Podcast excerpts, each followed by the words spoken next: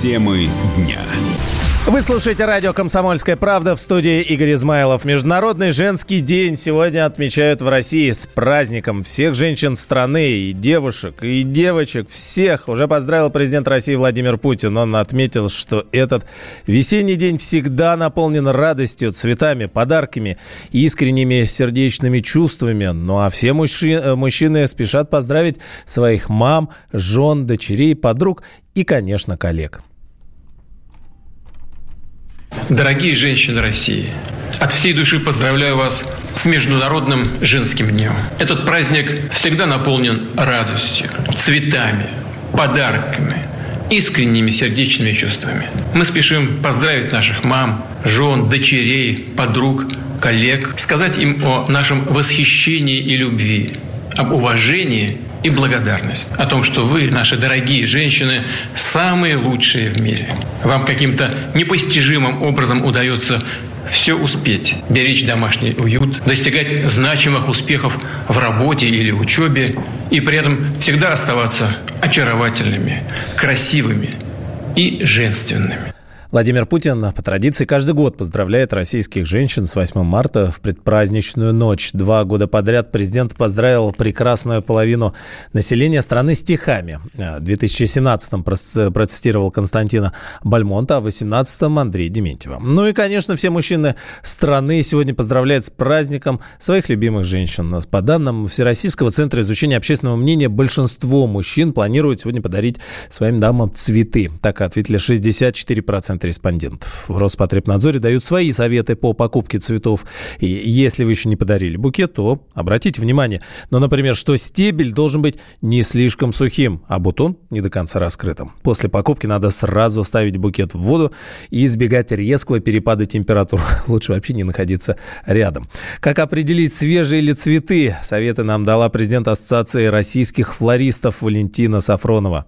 Нужно обращать внимание на то, что цветы были свежие. Каким образом это определить? Ну, как правило, обычно тюльпаны все-таки желательно покупать не совсем окрашенные полностью, а слегка зеленоватые. Они тогда дольше стоят в воде, а потому что тюльпаны имеют тенденцию, стоя уже будучи срезанными, стоя в вазе, еще вырастать. Причем довольно прилично, что сам стебель, что сам цветок. Поэтому я бы рекомендовала брать все-таки такие зеленоватые, слегка окрашенные бутоны, которые будут стоять значительно дольше, чем уже полностью расцвет лучше. Что касается роста, на розы надо смотреть внимательно в плане того, что вокруг основных лепестков есть так называемая рубашка. То есть это небольшие лепестки, такие они немножко корявые, скрюченные, как бы не сильно симпатичные. Некоторые думают, что это они больные или что-то. На самом деле это самые первые лепестки, которые закрывают бутон. И если они есть, это значит, что роза свежая, ее не обрывали. И главное то, что чешелистики, которые внизу под э, лепестками, они смотрели посмотрели вверх.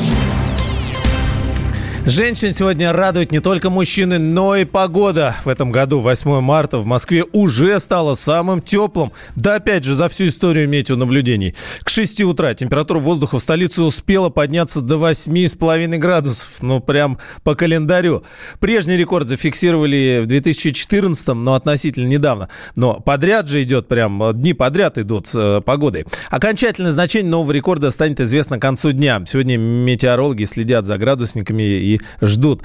Но абсолютные температурные максимумы, получается, обновляются в Москве вторые сутки подряд. Накануне воздух прогрелся до плюс 12. Это сразу на 3 градуса выше предыдущего рекорда, зафиксированного, ну, теперь уже в далеком 2002 плюс 9 градусов. Кроме этого, в прошедшую пятницу повторился температурный рекорд 95 -го года, плюс 6,5 градусов. Э, с нами на связи сейчас ведущий специалист Центра погоды ФОБОС Александр Синенков. Александр Петрович, здравствуйте. А, добрый день. Поздравляйте э, всех ваших коллег, любимых женщин с 8 марта да, от нас. безусловно, это самый замечательный весенний праздник. Всем желаем здоровья, счастья, радости, успехов. Ну и, конечно, вот такой весенней погоды. К сожалению, сегодня пока будет э, облачно, но уже завтра дождь, можно сказать, э, исключается почти полностью. В облаках время от времени будет появляться солнце, и воздух прогреется до 80 градусов, я имею 8-10 градусов. И э, погода будет уже, ну, скажем, более соответствовать празднику. Поэтому еще раз поздравляем с этим замечательным праздником и желаем всего самого доброго. Александр Петрович, по вашим ощущениям, вот обычно 8 марта же прохладный день, снег лежит, да, а вот такой день, как сегодня, да, наверное, конец апреля. Как вот, так, по чувствам просто? Да, да, именно так. Э, температурный режим больше соответствует э, концу апреля. А, если говорить в среднем э, температура в марте отрицательная, по климатическим характеристикам примерно минус полтора градуса в Москве, э, то в этом году э, рекорды побиты полностью. Вы, сами уже говорили о том, что практически каждый день. А более того, я скажу, что если взять среднюю температуру с 1 декабря по 29 э, февраля, то средняя температура в Москве впервые за всю историю наблюдений была положительной плюс 0,2 градуса. Такого еще не было. То есть зима в этом году была необычайно теплой, и, э, скорее всего, и весна будет тоже. Ну и дай бог, же. чтобы лето было жарким. Спасибо, Александр Петрович. Александр Синенков, ведущий специалист Центра погоды ФОБОС. Владимир Путин поручил провести миграционную реформу. Скорректировать план по реализации концепции государственной миграционной политики должны правительство, МВД, МИД, ФСБ и Минюст совместно с администрацией президента. За основу планируется взять предложение, подготовленной рабочей группой по реализации концепции государственной миграционной политики на 2019-2025 годы. Отмечается, что цель миграционной политики – формирование миграционной ситуации, отвечающей интересам России. Логично. Необходимость реформы объясняется тем, что существующие миграционные правила недостаточно ясны и унифицированы. Реформа предусматривает введение трех видов вступления в российское гражданство. У общий, упрощенный и особый.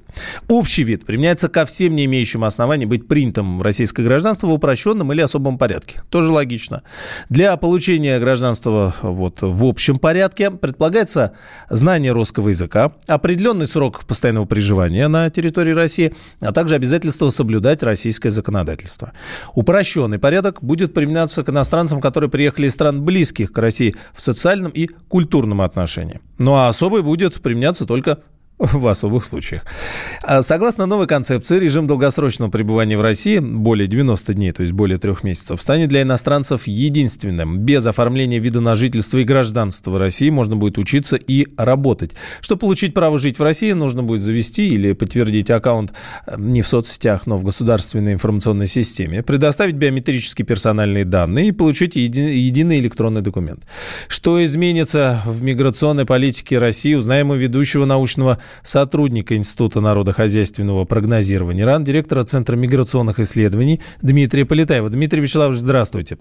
Добрый день. Вот принципиальное отличие, смотрите, говорят, значит, общий, упрощенный и особый порядок. А что было до этого? То есть действительно прям вот что-то так э, меняется, что позволит иностранцам, те, кто хотят стать нашими согражданами, это сделать в там, более простом режиме или более понятном, может быть? Ну, знаете, мне кажется, что основное в этих изменениях то, что у нас э, вид на жительство становится основным статусом, ну, кроме гражданства, да, который иностранец в случае желания может получить. Потому что, мне кажется, это очень важным, что РВП, разрешение на временное проживание, будет убран. Э, у нас, к сожалению, те иностранцы, которые вставали на путь э, получения РВП, они видели основной своей целью получение гражданства, то есть РВП, потом вид на жительство, потом гражданство. А между тем статусом э, статус гражданства он подразумевает все-таки отказ от предыдущего. Да, вот у нас сейчас опять-таки изменения были, что это будет не обязательно, но э, э, вид на жительство сам по себе достаточно для того, чтобы здесь работать. У нас те, кто приезжает к нам работать, для них это будет достаточно. И мне кажется, что вот это изменение, оно э, самое важное из тех, что мы услышали вчера вечером, mm-hmm. да, мы то, что о чем мы узнали. Вот эта э, гибкость в нашем законодательстве, которое, как я надеюсь, появится, да, что из новелл следует, вот мне э, среди всех этих изменений кажется самым важным именно вид на жительство, что мы будем его гибче применять. потому что, с одной стороны, это важно, потому что у нас э, существует целый пласт людей, которые здесь работают э, почти на постоянной основе, весь год здесь находятся, и на родину уезжают на один-два месяца. То есть им какой-то статус этот важен будет. Для тех, кто э, намерен продолжать это делать, это будет очень важное изменение. Есть, спасибо. Дмитрий Полетаев, ведущий научный сотрудник Института народохозяйственного прогнозирования РАН, заодно директор Центра миграционных исследований. Но добавлю, ранее глава МВД Владимир Колокольцев заявил, что российское гражданство в прошлом году, в 2019 получили почти полмиллиона человек. Это в два с половиной раза больше среднегодового показателя за последние 10 лет о нефти. Саудовская Аравия рекордно увеличит добычу нефти в апреле. Решение принято из-за срыва сделки ОПЕК+. Как сообщает Bloomberg со ссылкой на осведомленные в переговорах, э, о переговорах источники, Эр-Рияд планирует повысить добычу с нынешних 9,7 миллионов баррелей в сутки до более 10 миллионов, а если потребуется и выше рекордных 12 миллионов бочек в сутки. Как говорят эксперты, это в реалиях нефтяного рынка, цитата, эквивалентно объявлению объявлению войны. Кроме этого, Рият предложил некоторые виды своей сырой нефти по более дешевой цене, ниже вообще 6, там, 8 долларов за баррель. Как считают опрошенным агентством трейдеры, цель такого шага – помешать России, российским компаниям продавать свою нефть в Европе. 6 марта переговоры о будущей сделке с участием членов ОПЕК и ряда других добытчиков провалились из-за позиции России, которая не намерена сокращать еще больше объема добычи топлива в расчете на дальнейшее снижение цены.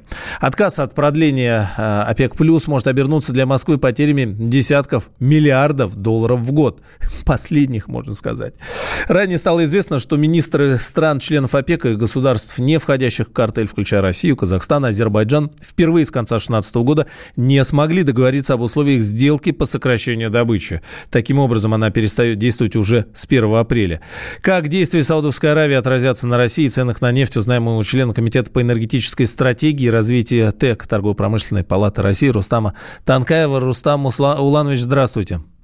Да, добрый день. Тоже поздравляйте всех ваших близких дам с 8 марта, но нам интересно сейчас, что же будет с нефтью и с ценой на нее, как следствие с нашей экономикой.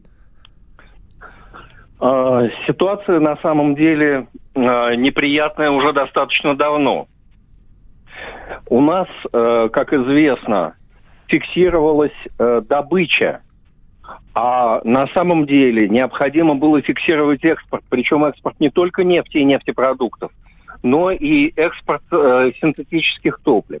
Что получилось в результате? Получилось то, что Россия ограничивает добычу нефти вместо того, чтобы э, определять э, экспорт нефтепродуктов. И страны, которые э, скажем так, э, не меняли потребление нефтепродуктов на внутреннем рынке, они выигрывали по сравнению с Россией. Почему? Потому что в России на самом деле очень сильно занижено потребление бензина и дизельного топлива, и оно, естественно, растет. Может Знаете, Руслан Иванович, а вот да. мало времени просто. А, а, цены на нефть рухнут, и Россия опять, как там энное количество лет назад, рискует вообще остаться без доходов нефтяных? Цены на нефть рухнут, но Россия от этого не пострадает. Почему? Потому что э, на самом деле есть огромный объем э, синтетических топлив, которые невыгодно будет производить при низких ценах. И э, произойдет коррекция рынка, снижение предложения топлив за счет того, что с рынка уйдут синтетические топлива. Только в одних Соединенных Штатах этих топлив производят 6 миллионов баррелей в сутки. А если взять в целом по миру, то величина будет в несколько раз выше. Спасибо. Рустам Танкаев вселяет в нас надежду, член Комитета по энергетической стратегии и развитию топливно-промышленной палаты России. Темы дня.